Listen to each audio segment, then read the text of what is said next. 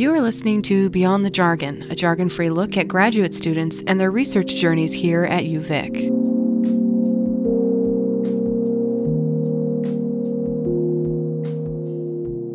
Hello, welcome to Beyond the Jargon. I'm your host today, Liz MacArthur, and joining me in the studio is Danielle Janess, who is a master's student in fine arts here at UVic studying poetry. Uh, thank you for joining me today. Thank you so much for having me, Liz. Let's get right into it and talk about um, what it means to be doing your master's in poetry. Um, what what are you studying particularly?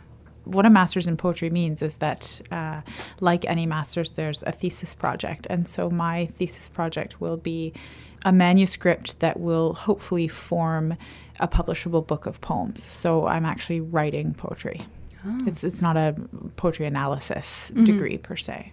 Something like that might be like in the English department rather than fine arts. Is that exactly. right? Right. Exactly. Right. Okay. So how did you get here? Did you uh, did you study in fine arts at UVic before or another university? I did. I studied here. So I have two degrees uh, from UVic already, and both of them I did concurrently. One was a fine arts degree in the theater department in acting, and the other one was in the writing department, and I specialized in both fiction and poetry. How did you do them concurrently? did, did you do a double major, or how does this work? No, I did two concurrent degrees, so it took me some extra time. Um, definitely it, uh, another year and a half probably hmm. maybe even more than than what it would have taken yeah so i just kind of spelled off of them the acting program is a is a structured program with um, set timeline requirements where you audition at the end of every year. And so you don't you don't have a flexible timetable in any way. So that i completed that degree about a year and a half before i then stayed around for another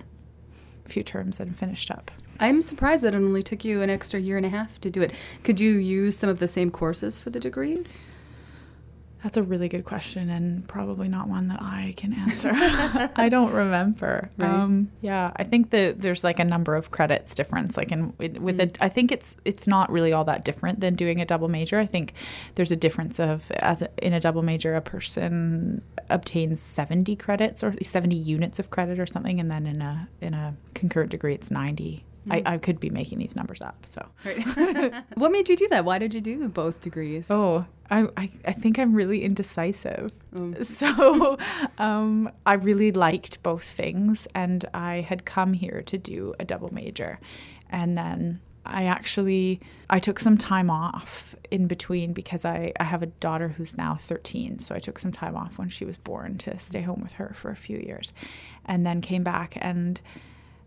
I didn't want to give up either one. I had actually initially started also with a minor in journalism, but that had to fall on the chopping block because I just couldn't do two degrees and and parent at the same and what I had to just pare things down. So yeah. so anyway, I, th- I think I think. Uh, the answer to that is is twofold. One that I just really loved both of them and I felt f- nourished and fed by both of them, and two that I that I was stubborn and indecisive and not willing to give either one up. Are you from Victoria? You said you came here to study. So where did you come from? I came from Ontario. Oh wow! Mm-hmm. Specifically to UVic. Specifically to UVic. I'd mm. never been here before. So oh. I came specifically to the West Coast. I'd never even been to the West Coast. I'd never even been on an airplane. Big yeah. change. Totally. but you must like it since you've been here s- since then. I like it a lot. I've moved around a little bit and mm-hmm. um, lived in Europe for a few years after I graduated from both of these degrees. Mm-hmm. Um, and I've been back now for about a year and a half, and it basically in time to start my master's. But I, I do really like the West Coast here, and I'm fortunate to have wonderful community of, of friendships. So. Mm-hmm. So, what made you come back to do your master's after all of that studying before?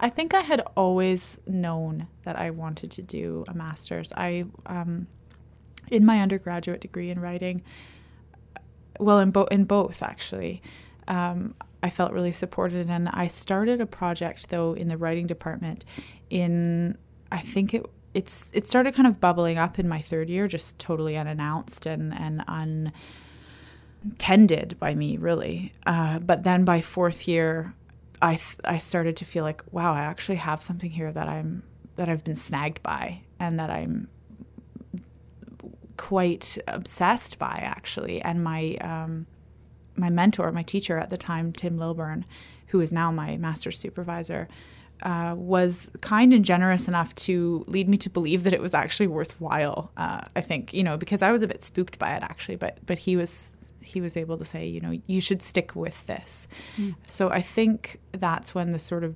germ of maybe I will at some point come back and do an MFA. The MFA program in the in the writing department is quite young. I think it's only about seven years old. So and I graduated in 09. So I mean, it wasn't that long ago, but it was even mm-hmm. younger. So I, I wasn't sure, is this where I would want to come to do an MFA? Do I even want to do an MFA or do I want to do something else? Um, yeah, but I think I'd kind of always known that I might like to even eventually do a PhD, but it was deeply buried. And so just, uh, yeah, I guess after moving away and, and living in Europe, um, I was also dating someone who was doing his PhD. Mm-hmm. And I started to feel kind of competitive, I think. Like, I want one too. Right. so, um, uh, I haven't said that aloud before. um, uh, and then. I think that's reasonable. yeah, right? Yeah. Mm-hmm. Yeah. And it was a PhD in like cognitive psychology. So I felt like, you know, and there I was acting and I, I which was which is great and totally noble. So I want to be careful what I say about that. But I started to feel a little bit like I needed to, I need, or not that I needed to, but that I was almost, uh, yeah, my ego was mm. saying, mm. I can do this too, just as you said. I want to backtrack a little bit. When you're talking about this sort of idea that's bubbling up when you were in your third and fourth year, are, do you mean uh, you were starting to write poetry, or you were starting to want to like deepen your interest in poetry? Um, neither actually. Um, I, I mean, I started to write poetry before I even came to the program, mm-hmm. and then you start in the in the program. You start writing right away in first year. Uh, they just kind of like throw you into the fire, mm-hmm. even if you've never touched that particular genre before. In fiction, I think I would be speaking potentially for all the students when I say that everyone is just more conversant with short fiction. We just read fiction and practice fiction mm-hmm. um, at a younger age, even if we have no intention of ever becoming a writer. Whereas poetry and drama, some people have never attempted before. Um, and then in the second year of the of the undergraduate program, one uh, chooses a kind of stream Mm. Usually two streams because there are not enough courses for just one. So as I say, I stuck with fiction and poetry. So it was in second. It's in second year in a workshop kind of format where you're where you're really starting to just starting to hone to, to try this practice and get feedback on mm. on your attempts. Um, so to answer your question, did you? Well, so what was what was sort of bubbling up and right? Yeah, and driving this interest. What what actually happened? I think and hopefully I'm answering your question right. Um, what actually happened was the the poems that I was writing, like the nature of the poems that were that were coming up, were different. The subject matter was different. So, um, and I seem to have. That's what was bubbling up is this kind of. Um, I don't want to call it a story because that sounds like narrative, although it does. Uh, you know, poetry has sometimes coheres along narrative also. And in this case, there was a narrative underneath it that was that was coming up, a, a sort of um, family history story and ancestral memory. And um, I had never written from that perspective before. I'd never written about any of that before, and mm. it it just sort of, you know, there I was handing in these poems about my um, about about World War II. Hmm. So, and that's that that was where the doubt came from. I thought, what is going on here? I've certainly not lived through World War II, and mm. all those questions about authenticity and uh, validity, and uh, um, I'm writing. You know what what was happening was I was writing about my maternal family, and in particular, exploring the perspective of my grandfather, and thinking I'm I'm not a man. He's dead. I can't even ask him. Like, is this okay? Should I mm. be hmm. doing this? Uh, and I think some of that comes from that adage of write what you know, which I'm sure you've heard about. Everyone's heard about this. Mm-hmm. So I think part, when I look back, part of what I may have been feeling was um, a, a, a, sort of break from that. I felt like I don't know anything about this, mm. and yet I'm writing about it anyway. Hmm. Were you writing in his voice? Sometimes, hmm. but not particularly. No, no. The the it's more that there is a speaker in the poems, and the speaker is not always and rarely ever actually him per se. It says it's that's an interesting commentary on like the creative process that you are startled by what you are creating almost and totally like as you said is bubbling up like something you don't actually have control over in a way. Um, is that do you find that with all the poetry that you write or is there um, where does intention and this sort of unexpectedness um, combine really? Yeah, that's a really good question. I would venture to say that it might differ for each person, and possibly even that it might differ for each project. Um, so I'm not really sure in a global sense, but I can say that for me right now on this particular project, um, I definitely feel as if a kind of as if I were, were just hooked, really, like as if there were a, a kind of you know i understand it more now and i can dialogue more about it because i've been working on it since about that time. Um, but to describe what i felt like at first when i didn't have this perspective i really just felt totally hooked by something and it was scary. Uh, because i felt i felt gripped by by some kind of like i don't want to get too um, I don't know, weird, weird, but hey, I guess I'm going to sound weird. By a kind of phantom, really, by by an other, by an other, um, that had just kind of like put its finger in my collar and was sort of dra- It's kind of like come or be dragged. so Wow, you're gonna write about World War II. Really? Like, yeah, kind of. Whether you like mm. it or not, really, or don't, or don't, you're not going to write anything at all then, because this is pretty much what's what's mm. happening right now. Did you fight it? Did you try and write other stuff and then it just wasn't f- coming out of you as much? Oh gosh, I don't really remember. I think probably because in the mm. workshop you it's it's sort of it, it was sort of inchoate at that point, right? Like I, I didn't I wasn't I hadn't made the commitment eh, first of all. I didn't have the backstory. Like I hadn't done the research really. So yeah, I think it was spotty. Yeah. Definitely spotty. But there was nothing else that I was as interested in. Like my my preoccupation was definitely inclining in that direction. Yeah. Is that what you're working on now as you're working on your masters? Are these these poems that grew out of that? Exactly. Yeah. So I, I just sort of so it, it kind of changed my life actually. Um, in part because of this research, I sort of um, really dropped everything. Like gave up my apartment and, and took my daughter and moved to Berlin and lived there for a couple of years and started uh, giving my full attention to researching what I could and also f- feeling I really felt and I think I was right that I couldn't for me I couldn't write this manuscript from here from from Vancouver Island. I needed to go there and actually be there. So when you're talking about your maternal family and you're writing from your grandfather's point of view, I'm guessing he was German. No, actually, so yeah, I should clarify that. All right. That's important on when you're talking about wars and sides, right? Um, no, my mother's family was Polish, and so um, both my grandmother and my grandfather were Polish, although they came to Canada um, decades apart under completely different circumstances. And my grandfather uh, was in Poland at the outbreak of war in 39 and he uh, he would have joined the Polish army. He was an apprentice tailor. He was captured 20 days later by the Russians and uh, sent to a Soviet gulag.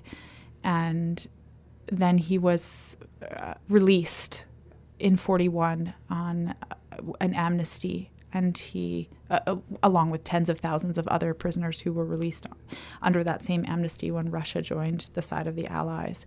And he fought with uh, General Anders under what was called the Free Polish Army which is a kind of a well-known band uh, army band at that time. And uh, they General Anders sort of orchestrated the escape of this very ragtag army who had like wooden rifles and bare feet out of the forests of Russia and through Iran and Tehran and down into Italy, where they met up with the British Corps and fought at the now infamous Battle of Monte Cassino, and, and some will say changed the tide of, of the entire war. Um, after that, he went to England and then shortly thereafter emigrated to Canada. Yeah. a, a pretty interesting experience. Like I can see why that would be captivating for you know for material to draw from. Did you know him? Were you very close to him? Uh, well, two things that I, will I'll add to that. Um, I think part of what was scary and what continues to be scary is that um, there actually was no material, and there's still fails to really be much material because, and I think that's part of why I felt insane, and I'll I'll use that word like absolutely mm. crazy because they're like many children of survivors. They're they're they're actually sometimes are no traces left. So all I knew was this sort of family story that had been told to me occasionally in very fragmented pieces as a child that no one really wanted to talk about, that I couldn't corroborate any evidence of whatsoever. Mm. And now suddenly, um, really this total phantom like i was under duress i felt to write about this but i thought this could totally blow up in my face what if this isn't even true mm-hmm. what if like what if he didn't even what if he didn't even fight in in this army what if gosh what if he wasn't even like a pow in a in a russian gulag i don't even know what to what to write about really so um were I was I close to him? Yes, I was close to both my grandparents, but they both died when I was quite young. My grandmother died when I was four, and my grandfather died in Poland actually when I was eight. So he returned to to Warsaw um, in in the late uh, years of the 1980s, just before um, Soviet socialism fell, hmm. And he was he he died there, and he went there to visit a, a sister who was sick and he we got the call that he had died and would not be coming home uh, the day of my eighth birthday party actually hmm. and we've never been able to confirm the circumstances of his death and whether or not whether or not he had you know a heart attack or died of natural causes or whether as uh, someone who once fought against the government in power whether something dodgy happened i don't know and um, there's I don't at this point have any ability to confirm that. And having gone and done now recon kind of in Poland, it's it's amazing actually. Many many old women have kind of laid a hand on my arm and said, "Be careful, be careful what the questions that you ask." Wow. And whether that's superstition or not, mm-hmm. I don't. I also don't know. Mm-hmm. Well, these are from people who lived through times that you know you had to be careful. I guess what you're saying and what you're asking. So whether or not it's different now, I guess that fear for them was very real. Yeah. That's some very intense research into family history. And um, do you think you'll continue to do this research? Will you continue to try and seek out answers to these questions that you don't have yet? Absolutely. Absolutely. Um, and I, I think that it, for me, it's become a, an artistic project and also um, a question of identity. And also, coming back to grad school has been so illuminating and so nourishing for me because I've seen that there is actually an entire discipline about cultural memory and collective memory and and um, cultural history, um, not just in in the writing department actually, but in you know um, Germanic studies is doing work in this regard. Slavic studies is doing work in this regard. Um, the English department, but also um, actually neuroscience is actually doing work in this mm. regard too, because current some of what's really hot in research right now, and I, I don't want to totally bludgeon this because neuroscience is obviously not my discipline, but as I understand it, is um, finding hard scientific data for the phenomenon of inherited memory mm. and and the idea that actually.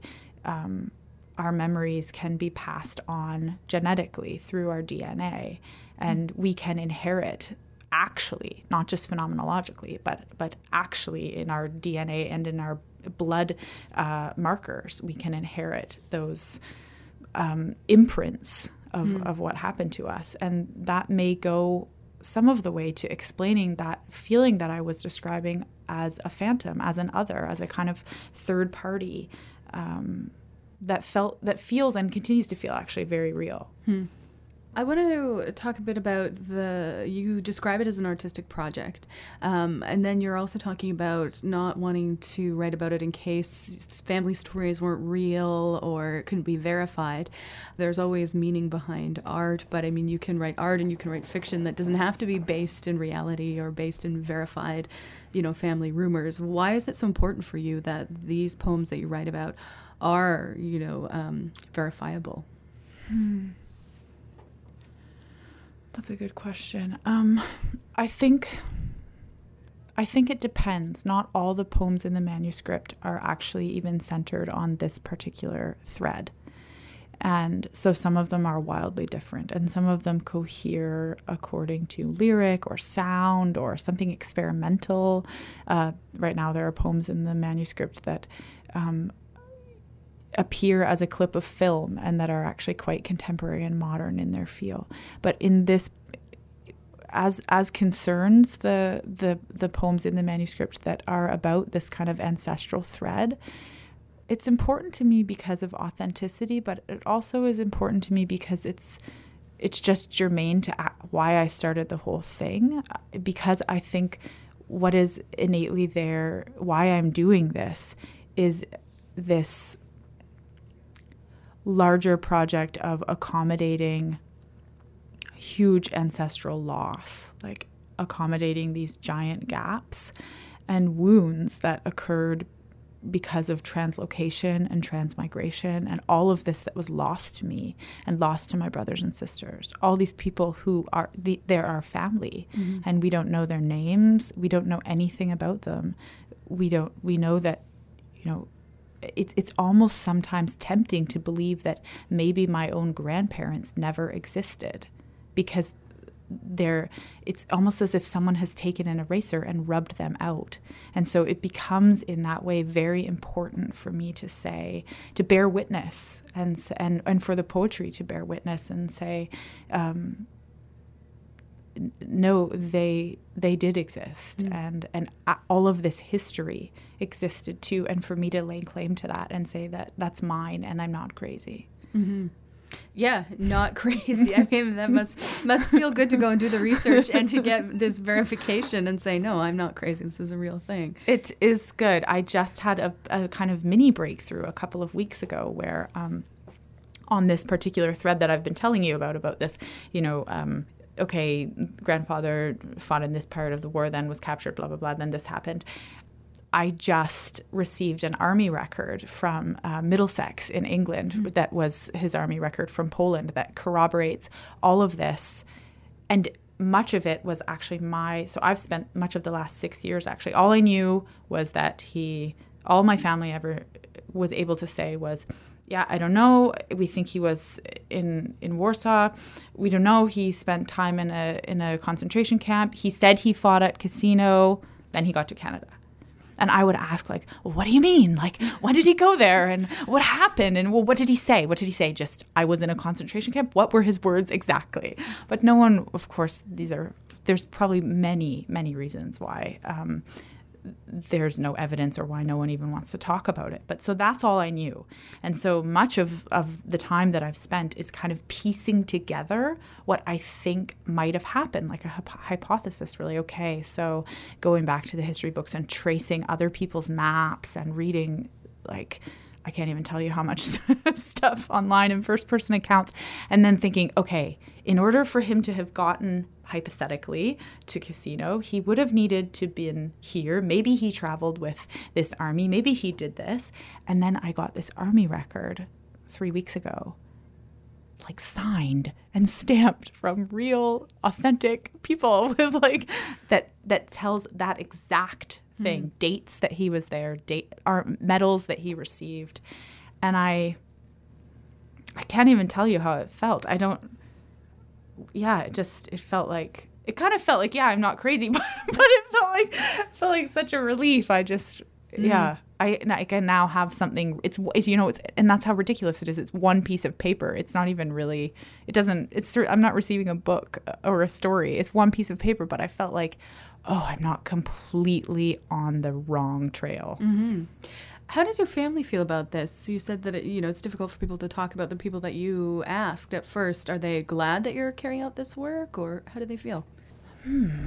I don't know. I don't totally want to say how they feel because I'm not sure how they feel. Um, but I, my sense is they are very nice. Like my family's lovely and they try to be very supportive. And so my mother humors me by going over and over and over these conversations. But sometimes they get tired and frustrated. And sometimes they, they say, mm. Oh, Danielle, why are you asking me about this again? I told you I don't know anything, right? And they don't know. And, and um, sometimes the information is just plain wrong. Like, for example, um, this piece of paper gave me a new piece of information that I didn't know that my grandfather was actually born in a, in a town in Poland called Kielce. Um, but we had always thought he was born in Warsaw because he was there at the time we, and all his sisters were there. I don't know. I guess that's just what people thought. And not two weeks before then i had had another of these conversations with my mom where i'm trying to take notes and ask her these very prying questions. And she you know she just wants to talk to me about you know, I don't know what's going on in my garden or something. you know, like, okay, can we get back to the conversation about this? You know, and and I I remember saying, so where was he born? Warsaw. Are you sure? Warsaw. What? But how do you know? I don't know. I just know he was born in Warsaw. And then I get this piece of paper, and I'm like, hmm. Looks like we were all wrong. so I think they, um, I think sometimes they I think they care about me and, and they, they want to help, but they, they can't always help. And sometimes it's just really probably frustrating and repetitive. Hmm. Um, we are almost out of time. This has totally flown by. But did, do you want to read a piece of oh, poetry? Sure, of course. This is a, a piece uh, set in in Warsaw during the war, actually. Mokotów District, winter 1944 in a two room apartment near the Apollo Theater on Ulica Woloszka, hard rye and yellow onion on a board by the stove. The child sleeps in a felted basket by the fire. A woman's face, drawn in candlelight by a smoky mirror, coal dark hair, fingers like moth wings over blue cotton at her lap. The child coughs. She rises wearing her husband's house shoes, too large for her feet. She has had no word from him, though his name lays down with her in sleep. Six even panes on each casement window, eighteen rectangles. Blackout, ghostly whine of air sirens dopplering Beautiful. Thank you so much. Yeah, I'm going to leave it at that. Thank you for, for being my guest today. Thanks so much for having me, Liz. Thanks for listening to Beyond the Jargon. If you want to listen again, go to our website, cfuv.uvic.ca, and click on the Listen tab.